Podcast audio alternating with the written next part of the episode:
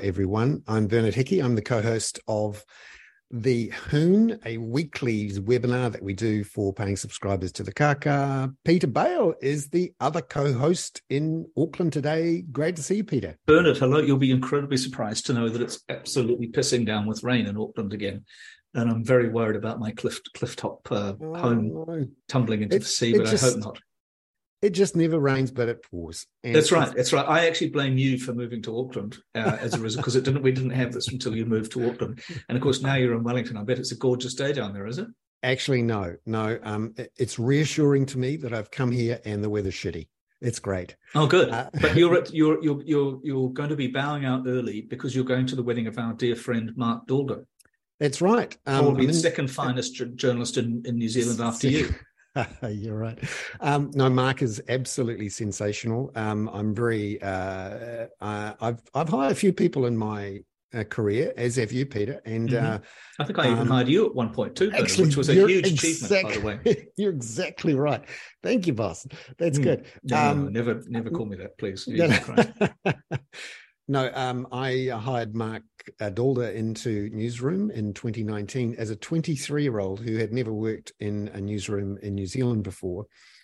But um, he's gone on to do extraordinary things, amazingly productive, uh, lovely young man, and speaks um, Te Reo. Speaks to I think has a degree has a degree in Maori history. Maori history, right? exactly right. Yeah. And um, actually wrote a big, deep, deeply reported feature in uh, the uh, student magazine at Victoria University that was published a month before the Christchurch attacks. Yeah, which, yeah. No, he's been he's been remarkable. In which he reported that um, there was a real risk of uh, far right extremist violence in in New Zealand, and um, he's gone on to be the the main uh, scoopster in that sort of far right um, mm, uh, area. And he's and he's borne an incredible amount of shit for it uh, exactly. because he's Jewish, and he gets the most appalling anti-Semitic bullshit. So please give him Mazel Tov for his wedding. Absolutely. Now we don't all know all journalists in New Zealand, but we we either have hired or slept with most of them. now, um, Bernard, uh, do you want to tell everybody that you're in fact leaving leaving the podcast early this evening? In fact, quite soon because you yes. are going out to um, watch Mark stand on some glasses. I imagine that's what he's going to be doing. Not his own glasses, but you know, no, glasses, no, glasses. No, the glasses will be smashed. Um, actually, wonderful ceremony I've just come from. I'm going on to the reception. Uh, a combination of Te Reo, Jewish and Christian. It was just lovely, and I wish all my uh, give all my best uh, regards to Mark and yeah, and mine, please. What's and, who's that? Who's that picture of behind you, Bernard? Oh, I don't know actually. Oh, I thought I, it was going to be Michael Joseph Savage. Oh, no, cool. is it? Oh, is it maybe? No, no. I think it's a New Zealand um, person, and there's a there's a bottle of wine for anyone who can work it out. Uh, I'm in I'm in a building on the waterfront, so yeah, I will. Interesting. I, I will. Do, I will work it out. There'll be a reverse search I can do. So, um, so we wanted to talk about. Oh, somebody says it's Reeves, who was the former Governor General, Peter oh, Reeves. There you go. Yeah, we have yeah. such an informed. We do have an informed audience. He was a lovely chap, wasn't he? A, am I right in remembering that he was the bishop at one point as well? Exactly. I think he, yeah, he was a super been the first Maori Governor General. Mm. Yeah. So now, um, I'm, Bernard, I'm, here for about 15 minutes yeah. or so. Yep. So we're going to do. Let, us let, let me do the rundown since I've since I've sure. organised this bit of it. We're going to talk to you about New Zealand things, particularly the uh, Reserve Bank uh, rate increase and so on, and what that might mean. And then at about 10, 15, uh, 5, 15, 5, around then, uh, our lovely uh, Professor Robert Patman from Otago University will come in and he and I will talk for the remainder of the um, session about Ukraine, a year on Ukraine, where we go from here. Yes, you have spelt it right, Beverly. It's D A A L D E E R. Um, so we'll do that with Robert. Robert's going to hang in, um, and I would, would really love it actually if people would. I think we should. Would I'd like to use sort of maybe the last fifteen or even twenty minutes of the show to do a Q and A uh, from the audience as much as possible. Of course, I've got some pre-prepared questions for Robert Patman, but if you could send them to us through the Q&A rather than the chat, it'll make it much easier for me to collect them and collate them. But so thanks so much for that. So Bernard, you're, you're trusting me with the car keys, Dad. Yeah, absolutely. You've got the mm. car car keys. Yeah, it's like the car car keys for the Hoon. Excellent. It's going to be like home. It's going to be like Home Alone. Yeah. So, um, keen to talk about about um, the local stuff this week because you're going to yeah. you're going to you're going to do. So, Bernard, we we we we had um, Jarrod from Kiwibank on. He was one of the few economists who came out and said that the central bank should not raise rates. Uh, they did. You know what was what was that all about? And it really seemed to be they just said it's all about inflation. It's our only goal. Blah blah blah. Right? Yeah. I mean, one of the one of the beauties of our uh, monetary policy system is that uh, it's supposed to look through shocks. So that means if you have a a one-off that happens in the world or here that you're pretty sure is a one-off and is not going to be repeated, you can decide not to let that change your decisions.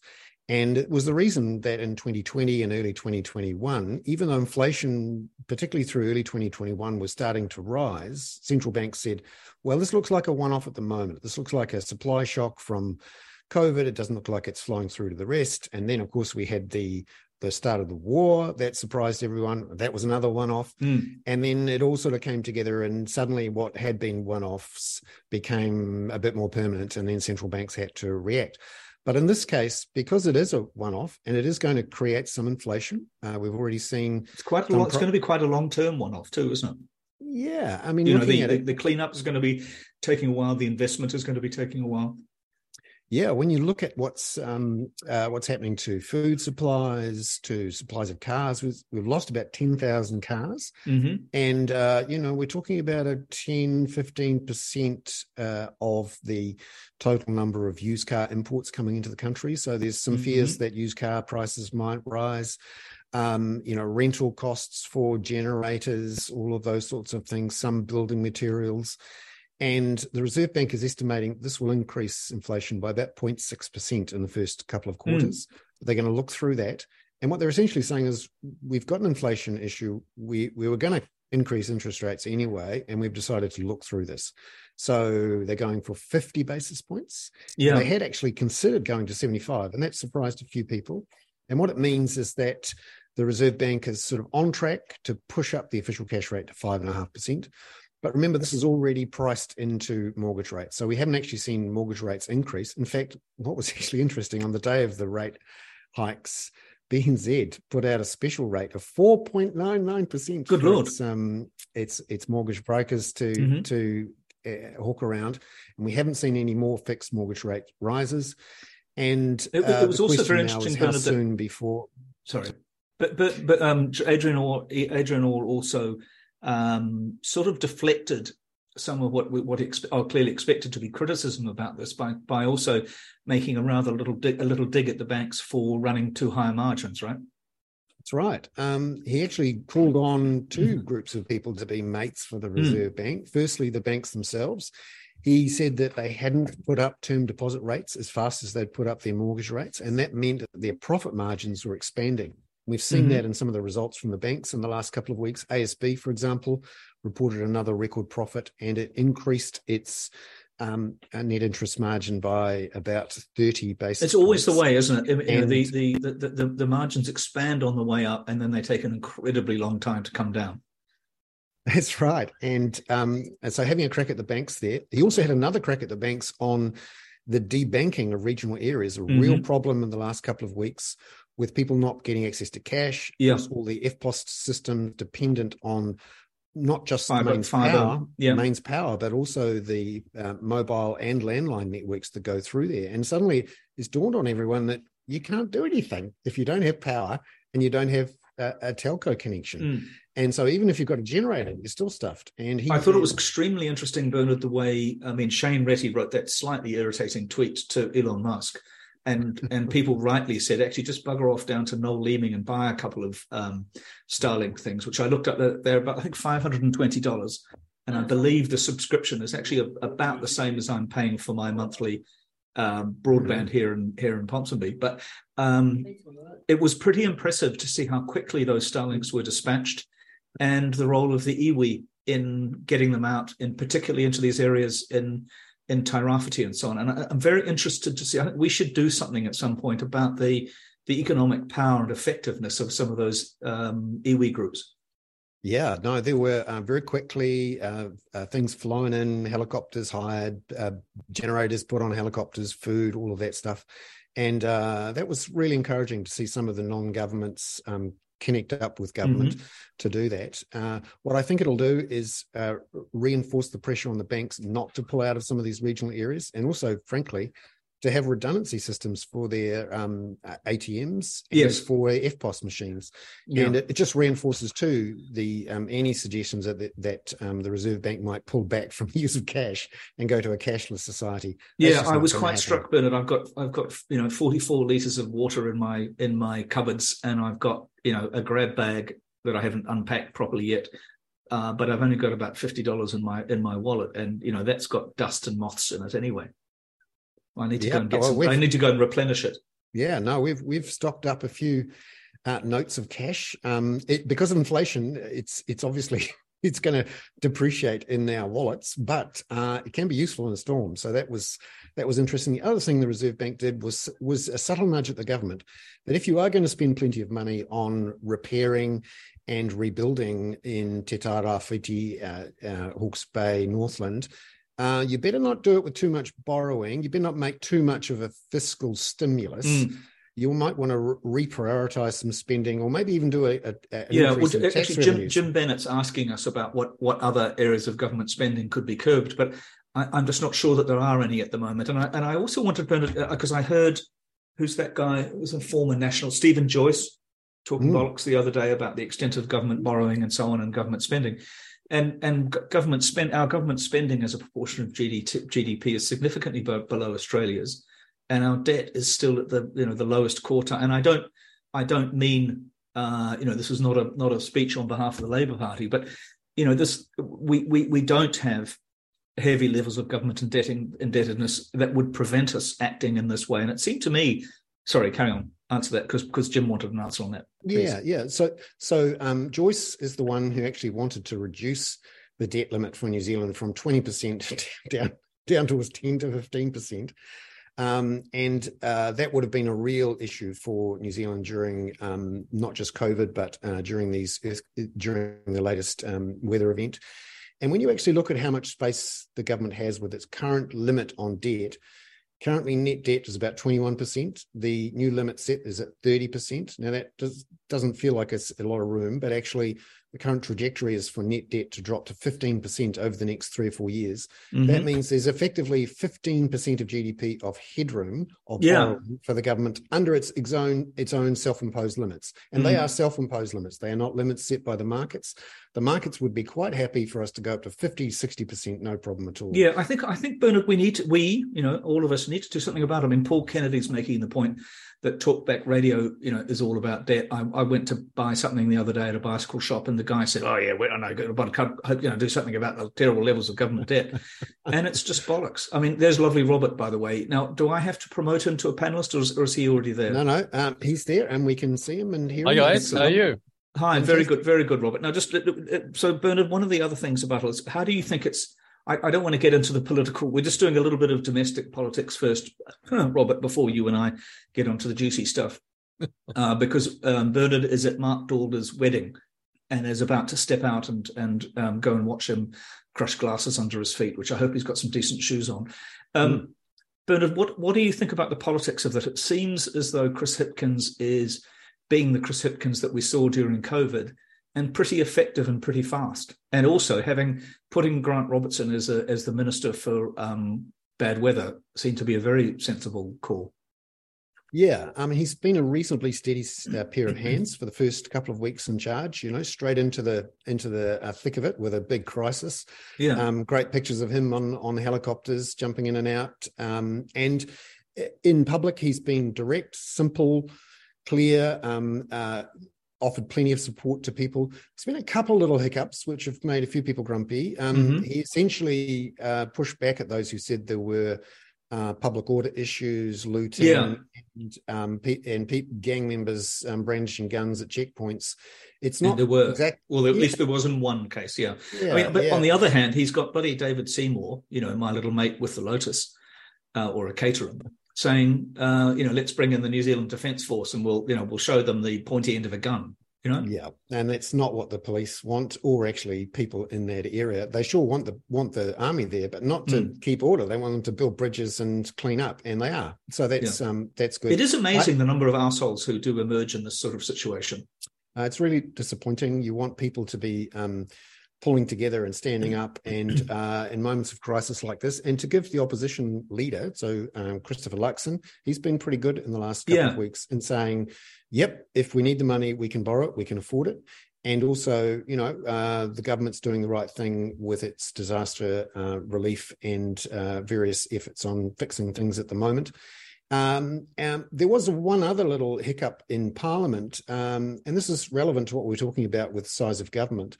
Uh, Chris Hipkins said that the size of government now was smaller than when the government came in in 2017. Mm.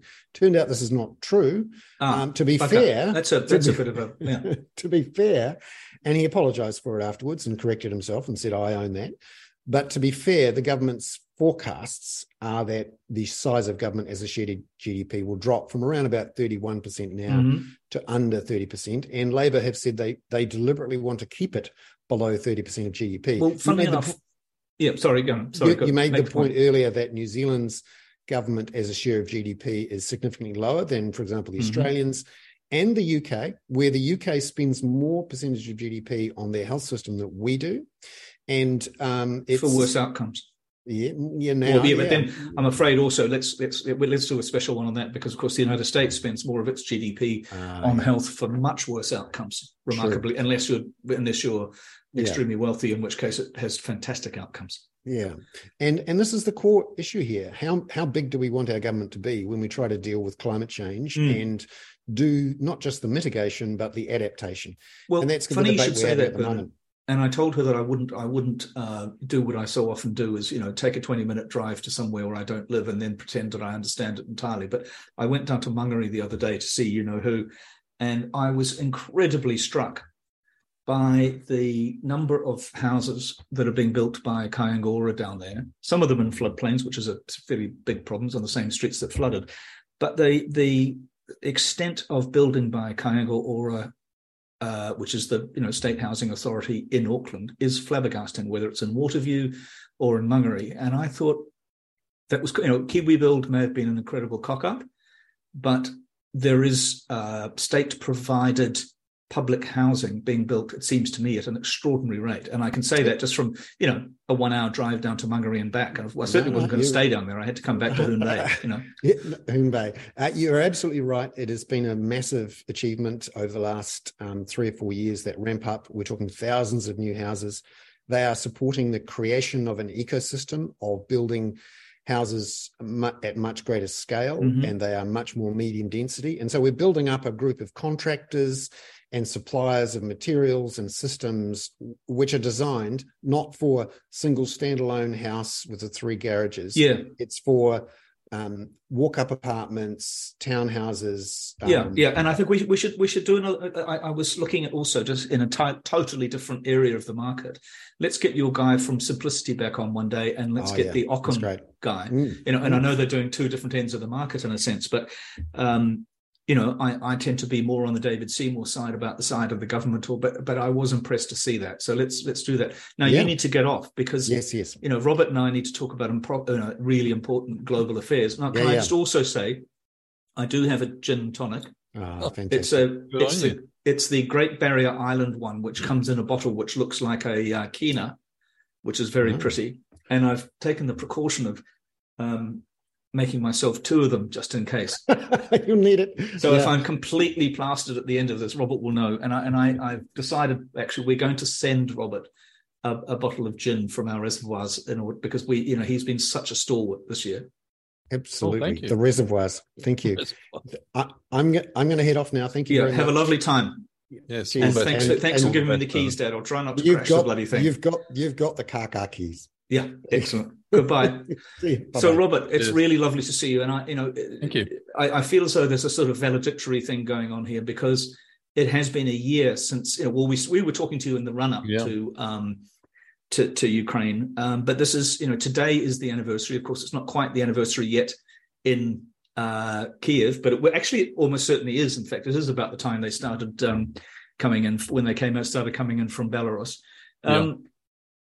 It's been a pretty extraordinary year, and I I, I was listening to another uh, foreign affairs expert today saying that she thought we would still be talking about this in a year to come. What are you thinking? No, I don't think so. I, I think the next year, of course, my crystal ball and my predictions yeah. uh, are no better than anyone else's, and I've already falsely predicted that Ukraine might win by the end of 2022. So, uh, I, you know, I, I, my predictions are not uh, flawless, but I, I, do have a strong sense um, that the next year is going to be split into two phases. Mm-hmm. Um, if the conflict continues, and everything looks like it will, despite a Chinese peace plan, um, I think the first phase, which we're witnessing now, is the renewed Russian offensive, infantry led. Mm-hmm. Um, Not air led. Sorry? Not air led. No, infantry led. Mm-hmm. With the, all the consequences that means for those poor mobilized Russian soldiers. Um, and I think the Ukrainians will be digging in in a defensive posture to try to absorb some of the offensive and also mm. um, inflict high casualties on the Russians in the process. The porcupine, that, that, the porcupine strategy. Done. Yeah, but they are in the process of absorbing a, quite a considerable infusion of weaponry. Mm. So I think, Peter, the second phase will come when the Ukrainians feel they've got on top of this new infusion of weaponry, which includes enhanced missile ranges as well as Leopard 2 tanks. Mm-hmm. And I don't know when that will be, but the, the head of, or the deputy head, Budanov of Ukrainian intelligence, signaled it would be around about June. So I think the you know, for the first phase, where the Ukrainians will be holding on, trying to minimize the damage of the renewed mm-hmm. offensive and inflicting as much pain as they can on the Russians in the process. I think the second phase will be much more aggressive from the Ukrainians. Yeah. Um, the counteroffensive, I think they will target Crimea. The the Budanov has already said, uh, in as many words, that you, he used the word that the, the phrase that Crimea should be, will be liberated by August. Uh, what I'm seeing from these comments, and by the way, this guy accurately predicted the counteroffensive. Um, so he said the counter last year he predicted a Ukrainian counteroffensive against the Russians. We saw the counteroffensive, that counteroffensive which resulted in the capture of Kherson and Kharkiv. Mm-hmm. He predicted that. Do you think they might have another go at Kherson? Oh, uh, having Russians, lost it, yeah, yeah, yeah, absolutely. Um, but the thing, the thing is, they, as we said before, the Russian army has major problems which they do not be able to seem to be able to solve. Mm. And uh, there's a problem now. There's a problem now. Poor training for these newly mobilized troops. There's also um, a supply problem the Ukrainians are increasingly able, and particularly with these enhanced missile ranges, at the moment they're using mm. HIMARS, which have got a range of about 80 kilometers. And they that was one of the reasons they were able to prepare the ground for the counter successful counteroffensive in the last quarter of last year because they knocked out a lot of the Russian um, supply dumps, ammunition yeah. supply yeah. dump within a radius uh, within the 80 within the range of the 80 kilometers of the yeah, which takes you not takes you quite a long way back into those into those self-declared Russian republics. Yeah, but they're now getting a range from the Americans of 150 kilometers, and that means that they can extend the operations to much of eastern Ukraine. Uh, it means that Russians are going to have to withdraw much of their supplies further and further back, and um, yeah, I, the Budanov was very interesting in an interview he gave recently when he mm. hinted, he didn't spell it out, but he hinted that the the, the liberation of uh, Crimea, as he put it, uh, would probably spell the end of Putin in power. Yes.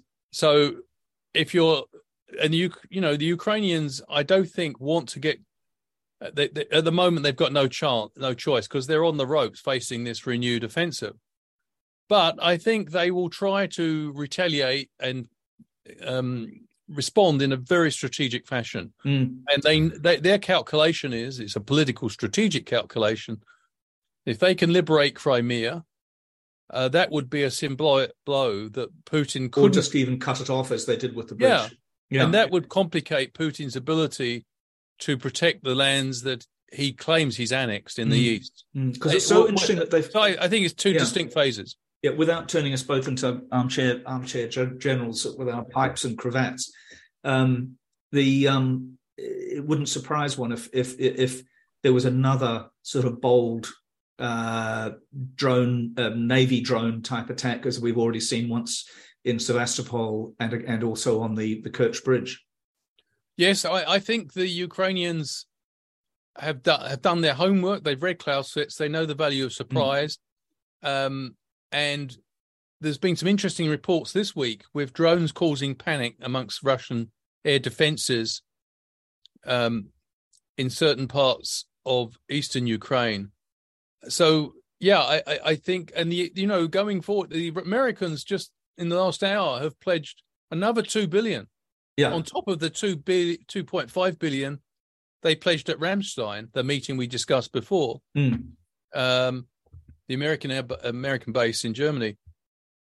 Biden has, seems to be really digging in he he you know the, the, his visit to Kiev. Mm. What did you make uh, of all of that? I mean, apart from, I mean, personally, I find him an utterly unconvincing speaker. Um, but and and I and I, you know, he, he, obviously there is the Hunter Biden problem, and there's the Burisma, yeah. and you know, Biden has, you know, there's some problems there. I mean, but good on him for going.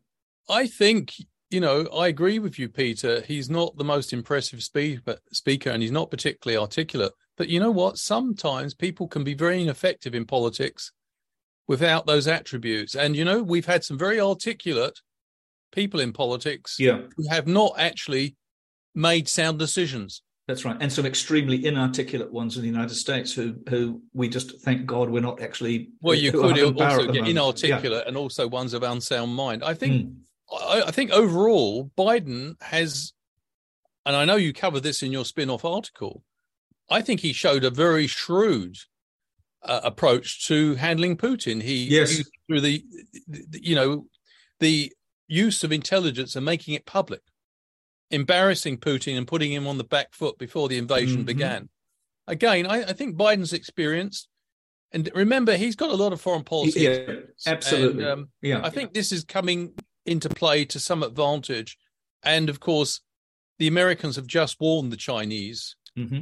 um, that they must not arm uh, the Russians.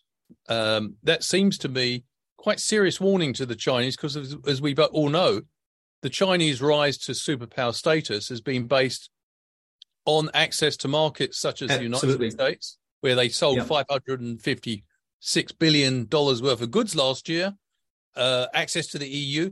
It wasn't just Biden or uh, other American officials warning the Chinese. The EU, um, the High Representative for Foreign Affairs, uh, Joseph Borrell, also warned the Chinese absolutely that they would be taking very tough measures if China armed Russia.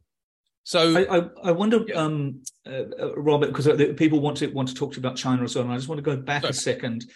I wonder if that tactic this week of um, Antony Blinken, the, the, the, Secretary of State, and and others saying that they knew China was, you know, that they were giving a warning that they were, yeah. and then you've got Spiegel, the Spiegels today saying that a Ch- Chinese company is talking about supplying hundred uh, suicide drones to Russia, which would yeah. change the balance.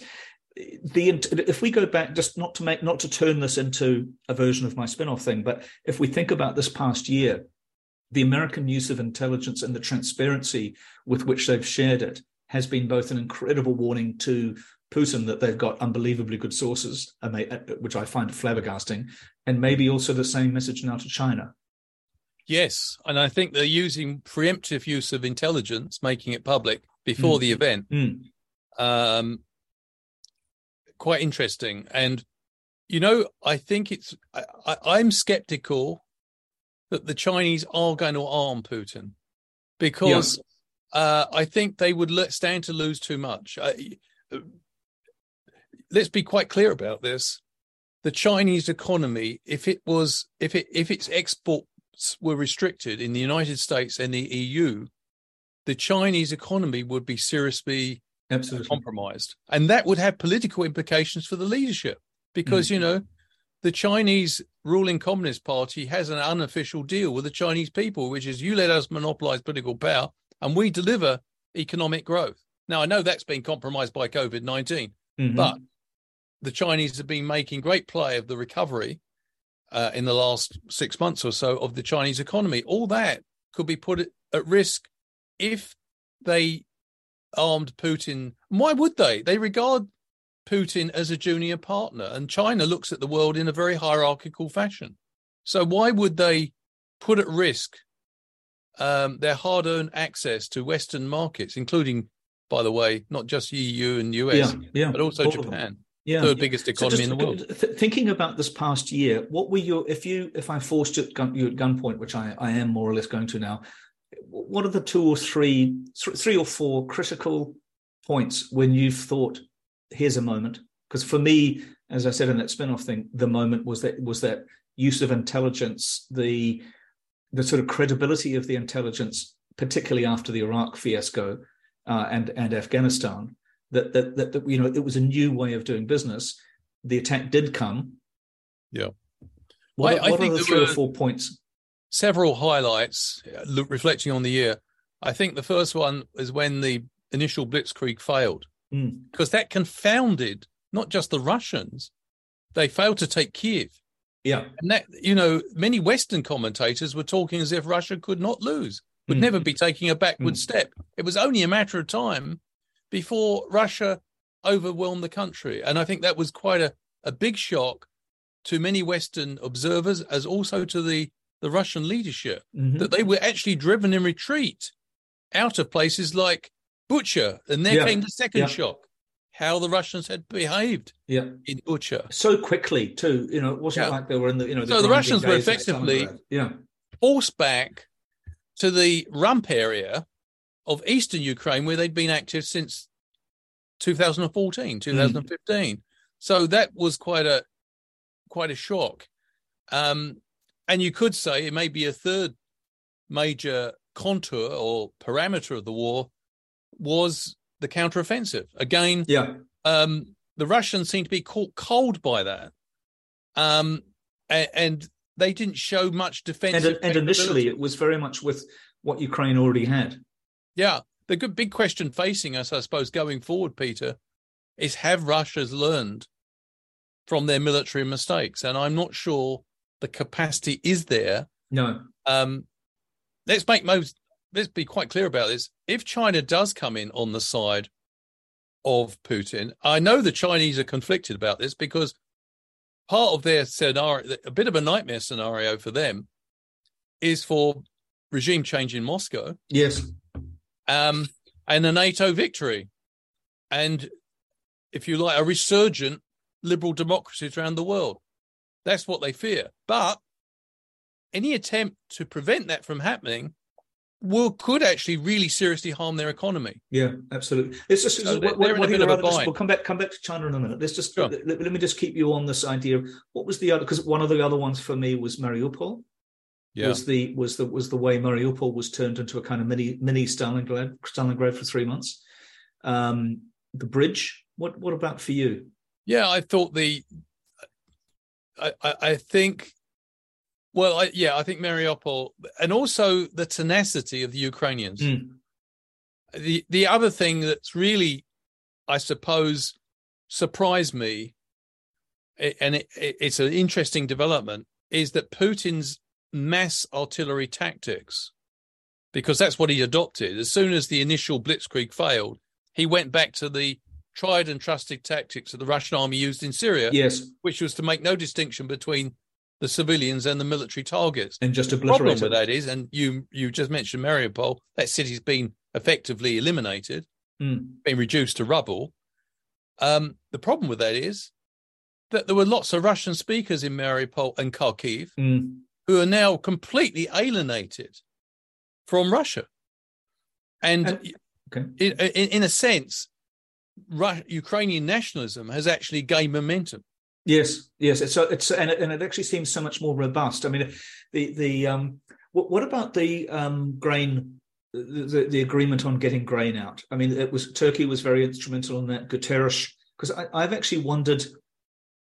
It feels to me like I, I don't. Again, I don't have. A, it's hard to know with the UN Secretary General, but I have a very low personal opinion of uh, Antonio Guterres because I feel I as though he's, he's in a very difficult absent. situation. Mm. You know, the you the the the position of the Secretary General of the UN is almost impossible because it, it, that that position has no structural power. The people who have the power are the five permanent members of the Security Mm, Council, and he has no army of his own. He has no real full executive clout. He has to go cap in hand to the permanent five for anything really, and so he's sort of rearranging the deck. Should he chairs a lot be? Should the he be running some kind of?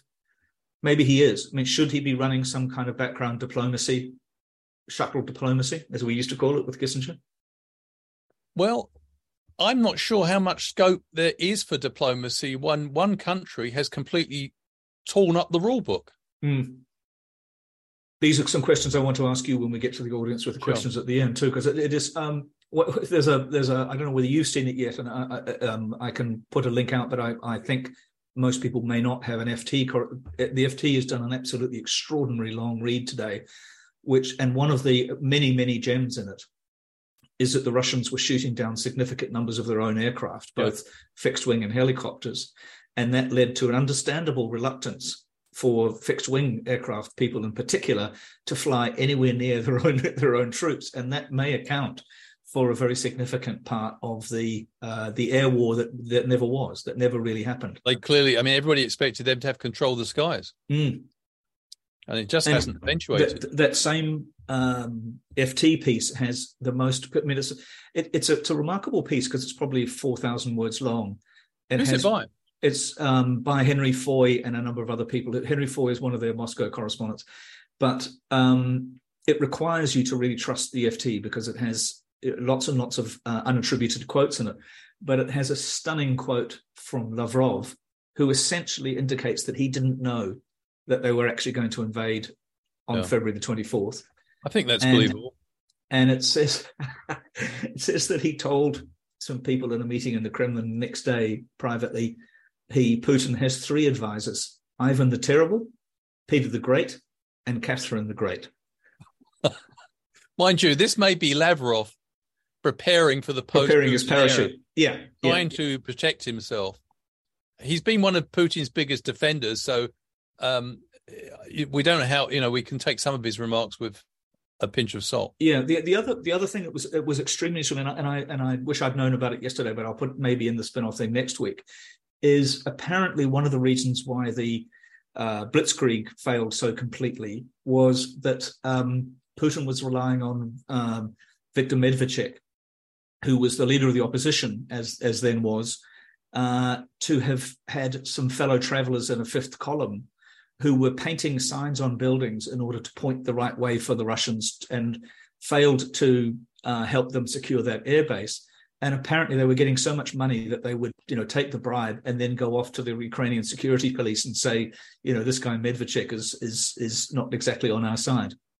Yeah, I mean, it's interesting. A commentator recently pointed out that corruption has, of the scale that Russia experiences, uh, the Americans calculate that corruption accounts for about 20% of Russian Mm, mm, GDP each year. mm, mm. A- and according to some strategic analysts, it's been one of the reasons, the key reasons the Mm. Russians have un- militarily underperformed. Well, if you if if if if Putin's chef, Mr. Prigozhin, who of course runs the Wagner Group, has also been siphoning off, um, you know, for the for the for the meals that he supposedly provides for the Oh, troops. You know, it's little wonder that they're you know going in with plywood plywood guns and so on. and then there's the re- reported episode about the the tires that the minister or people close the Minister Defense yes, sold exactly. off the good German tires and replaced them Mm. with Chinese ones, yes, which of which worked, which we burst. remember So, worked uh, brilliantly in the moment. Then you had that 40 mile convoy, which was just like dead ducks, really. The Yeah. Ukrainians were just able to pick them off. So just just you, you talked about China, and I pulled you back to the to the Hmm. past year. I mean, the Chinese role has been extraordinarily interesting. They put Yeah. out a statement today at the UN, uh, which I don't know whether you've seen, or came to me through the UN, which I don't know whether you've seen, but it is not is by no means a ringing endorsement of the relationship with Russia. and it says that this agreement must be settled along the uh, the this war must be settled along the terms of the uh, within the within the boundaries of the Charter of the United Nations, which you know does not allow the invasion of another of another sovereign country. Um, what what do you think China is is is doing here? It seems to be playing multiple games. It's saying that um, it's false. You know, it, it, has said in the past that mm. Ukraine is a legitimate security issue for Russia. Uh, it's also blamed the West. It, in the last 24 hours, it took the the Putinist view that its Western assistance to Ukraine was f- inflaming mm. this conflict. Mm-hmm. Um, and it also claims that it's neutral. Well, that's stretching it, isn't it? I mean, it it doesn't seem to be neutral. But maybe it could. Maybe it could. I mean, if if Xi goes and invests political prestige in visiting Moscow, maybe he could pull off something really remarkable here, and we'd all have to celebrate it, wouldn't we? Well, I think the problem is that I think, as I said to you before, the Chinese have a very hierarchical view of the world. They will take note of American warnings mm. because they do recognize they're number two after the Americans who are number one. But they will expect any peace deal with involving the Russians for the Russians to take Chinese advice. Mm. So uh, Mr. Putin doesn't see it that way. Yeah. Um, for example, it's now become apparent that Mr. Putin did not tell the Chinese yes. the extent. And the Chinese were shocked when Mr. Putin apparently gave instructions to try and seize Kiev. The Chinese were under the impression it was a consolidation of where the Russians were already exactly. active, hence the term special military and, operation. And they were extremely they, unhappy, unhappy by yeah. that, that, a number of Chinese citizens were caught up. And they've been and very unhappy about yeah. Mr. Putin undermining um, the whole principle of sovereignty and territorial integrity, because the mm. Chinese case over Taiwan and Hong Kong, to some degree, rests on those principles. So yeah. it's very difficult to read the Chinese position at the moment. I do think there's divisions within the Chinese leadership. Mm. But they could emerge very positively from this. I mean, provided that Spiegel's story about the hundred drones is not does not I'm turn not out sure. to, be, to be correct, it could turn out very. Will, will Mr. Putin them, withdraw back to Russian borders because mm. China tells him to? No, because eh, most Russian the relationship between China and Russia historically has been one of suspicion. Yes, and conflict, and I don't think that Mr. Putin has any intention. If he can get the Chinese to support some sort of diplomatic compromise, as he would see it, whereby Russia can retain annexed territory. But, his, you know, Mr. Putin knows if he accepts a Chinese brokered deal which sees Russian troops going back to the international recognized boundaries of Russia, mm. that's probably the end of his political career. Yeah. Maybe the end of his life as well. Mm. Mm. So he can't yeah. accept that.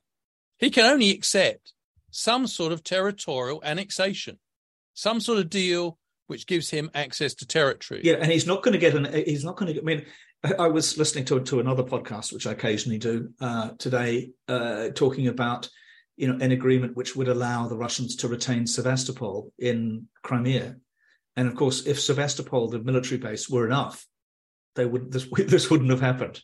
No, and the Ukrainians, uh, you know, we keep talking about deals between the China and Russia US and you know mm-hmm. people like this. Actually, I think Biden said something quite wise a few months ago.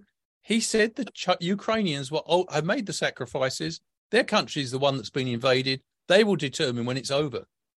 And he always and something Jake Sullivan said in the last 24 hours, which is really interesting. Yeah. National Security Advisor. Mm-hmm. He said the Americans will do whatever they will give the Ukrainians whatever is necessary to achieve battlefield success. Yes, I think the Americans have good intelligence.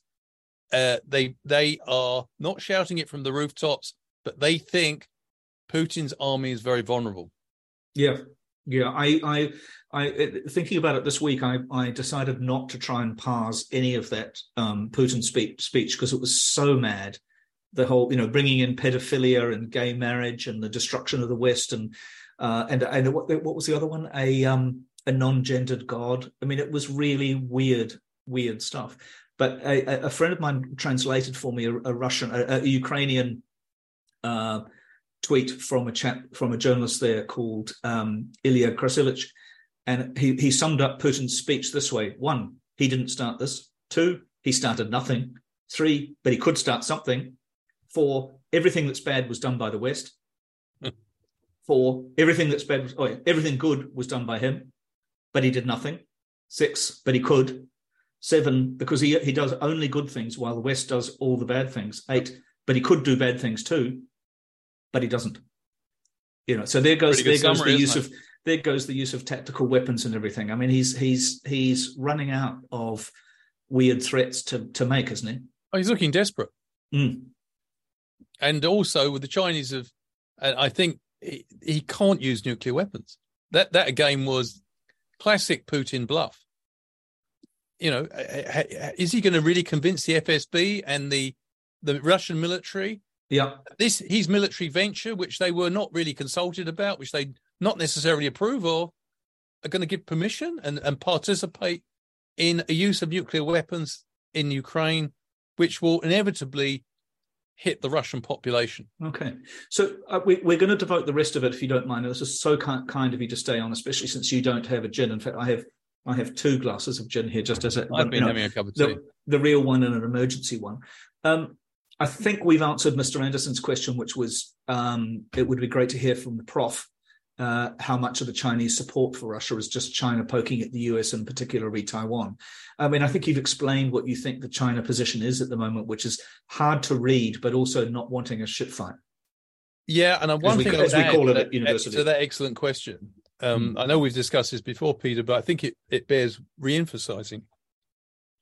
Fareed, uh, so Zakaria, uh, the CNN chap, yeah, he said months ago from an American perspective, the best China strategy was to defeat Putin in Ukraine. Mm-hmm. And I think that is one of the problems that the Chinese are wrestling with at the moment. They're worried that a crushing defeat will Putin will give the West psychological mm-hmm. confidence in dealings with Hong Kong and Taiwan. And it's sort of resurgent West. Both Putin and the Chinese leadership have shared one thing in recent years. They spoke about the failing West. Well, mm-hmm. that's not the case, and so yeah. I think that is a you know a factor. So interestingly, China perceives a really big linkage between its own foreign policy aspirations and what is happening yeah. in Ukraine. Yeah, yeah, it, it it benefits much more from a positive from a from a positive uh, world environment in which you know people aren't Russia is not covered by these sanctions. Although of course it's doing incredibly well by buying discounted Russian oil. Yes, but the as I understand it, the the, the Russian economic situation is deteriorating quite markedly. Um, and I don't know if the FT article you read, that long piece, had anything about that, but there's there's quite. Well, of course, Putin said it's only two percent decline in GDP, but you know, I don't yes. think we can believe a word that Putin said. Well, yes, but he's also the Russian banks are pump um, uh, are, are, doing what the German Germans did immediately after the First World War. They're mm-hmm. printing ever more money, mm. which is dangerous. Mm. So uh, Beverly asked a good question, which we, we've sort of addressed again. But we'll, so so one of the Putin again did not refer to the use of hint at the use of tactical weapons, but he did say that they were going to pull out of the start of the remaining uh, elements of the start verification and so on. I can't imagine that Russia's got the resources right now to launch uh, into into an expansion of its nuclear arsenal. it's. Just another attempt by Putin to frighten people in the West. Putin wants the West to self deter. He mm-hmm. wants them to be frightened of Russia, and he he he wants the West not to support Ukraine. This is an attempt to drive a wedge between Ukraine and its Western supporters. Mm. Uh, Russia will suffer by pulling out of that treaty. Mm. And it's no, and he's right in the sense it, it, it, that the START treaty is in both side, both the United States and Russia's interest. But just because he's initiated a, a withdrawal from it that shouldn't have the West shaking in their boots. No, no. And David Mooring asks about, and, and, and this sort of goes, I guess, to the question you were talking about, about the current porcupine strategy of being, uh, you know, which is the pretty much the Israeli kind of, well, actually, no, the Israelis are somewhat more, more, more, more reactive porcupines. Um, is is are the Ukrainians holding off until summer for their offensive? I think the Ukrainians are absolutely determined to liberate all their territory, and they're going to be patient about it, but decisive when they move. Mm-hmm. And they knew that they did want this infusion of weaponry about two months earlier. They made that quite clear. Yeah. The, the, package they eventually And, and got we don't quite know what's we don't quite know what's got there and hasn't got there yet. Yeah, but the Americans have now just topped it up with another two billion. Mm. So it looks like they're they're basically belatedly getting much of what they wanted, Yeah. and um, that that it will be the sort of weaponry that the Russians don't have an answer to, Mm. Mm. and they're already militarily getting outgunned by in in, in infantry terms. The Russian troops are no match for the Ukrainians, Mm. and and, and the Ukrainians have been trained by Well, many. they seem Western agile. countries. They seem super agile. They've got that thing of the of the non-commissioned officer class having Yes. having um, discretion in what they do, and you know, there's also those marvelous stories about the degree to which they've adapted various um, missile systems to you know old Soviet aircraft that they you know probably should not have been able to adapt to, but have but have managed it. One, one thing I wanted to ask you about, which I, I think I know the answer to myself, but it keeps coming up, which is the and in fact, Elon Musk, I know the other day, st- stupidly shared a tweet about the, about the number of um, NATO and American deaths in Ukraine. So far as I Are you know, getting interference? Uh, sorry to interrupt you, Peter. There's a big music concert here.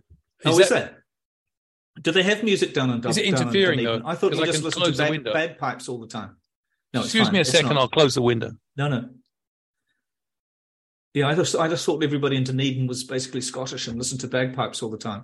Well, But- I'm not sure bagpipes are in mass demand amongst the students at the moment. Are they? Are they? No, no. No. Um, the idea that there are thousands of NATO advisors in the in in Ukraine seems to me to be fairly ridiculous.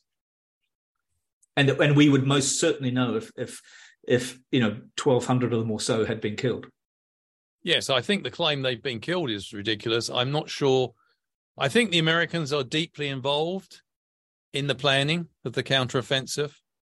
Uh, the Ukrainians, though, will listen to the Americans, but they won't necessarily do what they want. Mhm. Um, but I do think the Ukrainians are the beneficiaries of incredible intelligence support. Yeah, including presumably from the New Zealanders who are working in Yes. their own target Yes, the acquisition. New and- and Zealanders, in uh, they've extended their training agreement till 2023. Well, there's the training agreement, but there's also which is you know which is really about surviving in an, as an infantryman, but it's also the analysis you know at NATO headquarters, the kind of work that they do here under Five Eyes. Yep. Um, you know they're they're probably being doing. I would I would be very surprised if they're not doing both post post target analysis and and potentially target identification.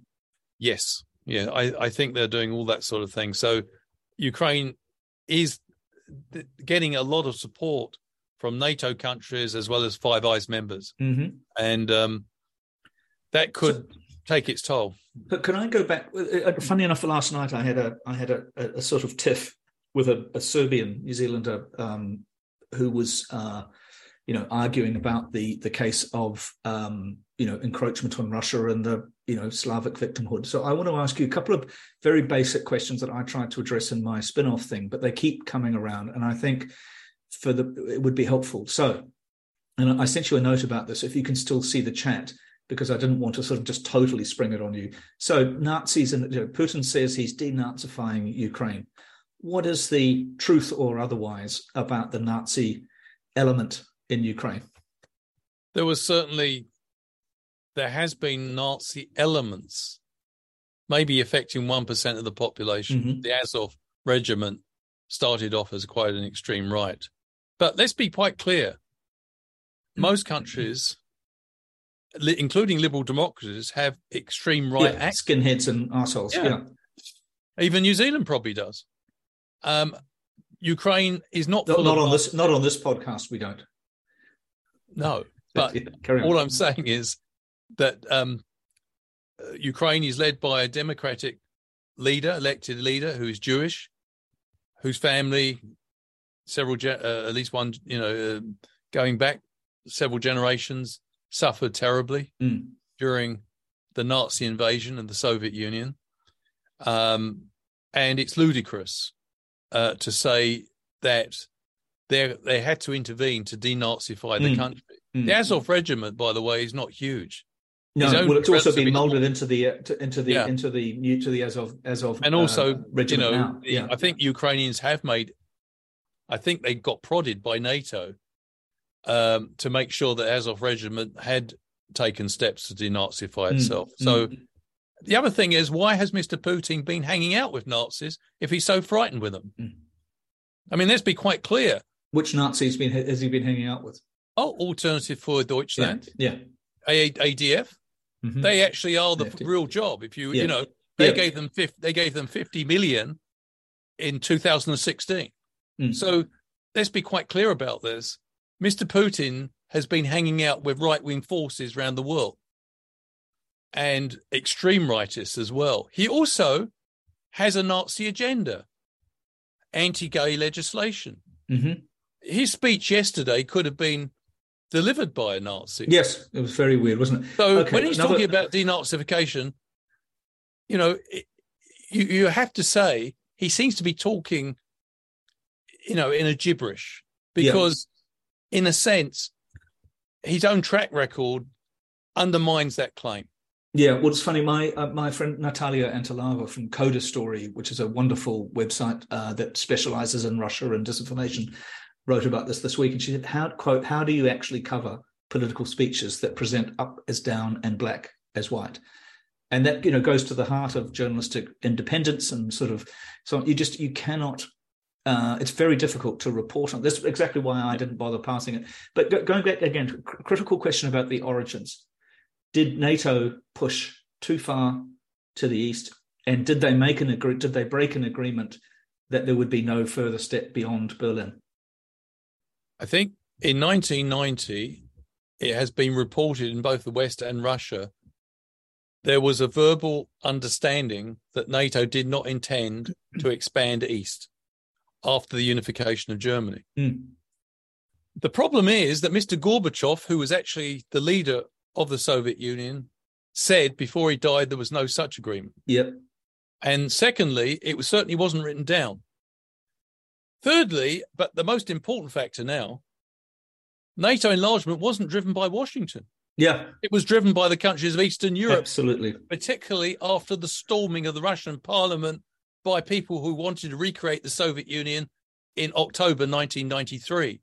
That frightened a lot of Eastern European countries. Yeah. They, and, it, and to use that as an excuse and then end up with Sweden and Finland joining NATO, trying to join NATO. Why would you invade Ukraine if you were worried about NATO being on your borders? In fact, you'd want to keep out of Ukraine. If you really wanted Ukraine as a buffer state, why invade it and take your forces closer to the boundaries with NATO. Yeah, exactly. So, look, Paul Kennedy has asked a couple of good questions, but he's asked a really silly one. And I'm actually really pissed off with the story this week because I even saw the BBC doing it, which was about this um, metal sphere found on a beach in Japan, which suddenly became a kind of. Cons- have you seen the story? Suddenly became a conspiracy no. story. And even the BBC reported it this way. And can I just say, Paul, it's total bollocks, and we don't do bollocks on the. We may talk bollocks from time to time on the Hoon, but it is a um, it's a shipping, it's a um, uh, a mooring buoy for a super tanker. It is not, is it? unfortunately. But I, I, thought, I, thought, it might have been a giant fugu, which would be one mo- thing. It most... is disappointing, though. We've had no reports on the wreckage retrieved from the three vehicles which were not no well shot so, so yeah so i i did read quite a good they've actually all been lost supposedly. You know it's too hard to find it's too hard to find them in lake the Huron. satellite reconnaissance? No yeah exactly. It, it's, it's, high resolution been, they can yeah. watch people having a cup of tea in moscow? Exactly. Or a gin or a gin in hoon bay. Yeah. And with that thank you so much. Um, thank you everybody for participating. I think we've answered all the questions and i really appreciate it robert. You've been a a stalwart of the last year, and I hope you'll be a stalwart you, of the Peter. next year. We started I hate discussing it. I hate it before the invasion. Yeah, I hate it when I see you working for doing work for other publications because you're just marvelous, and I, I really Thank appreciate you. it. Thank you, and thanks very much to the audience. Pleasure. And Bernard will fire this up um, when he's finished the wedding. See you guys. See Thank you, audience. Thanks Cheers. so much. Bye. Thanks, Peter.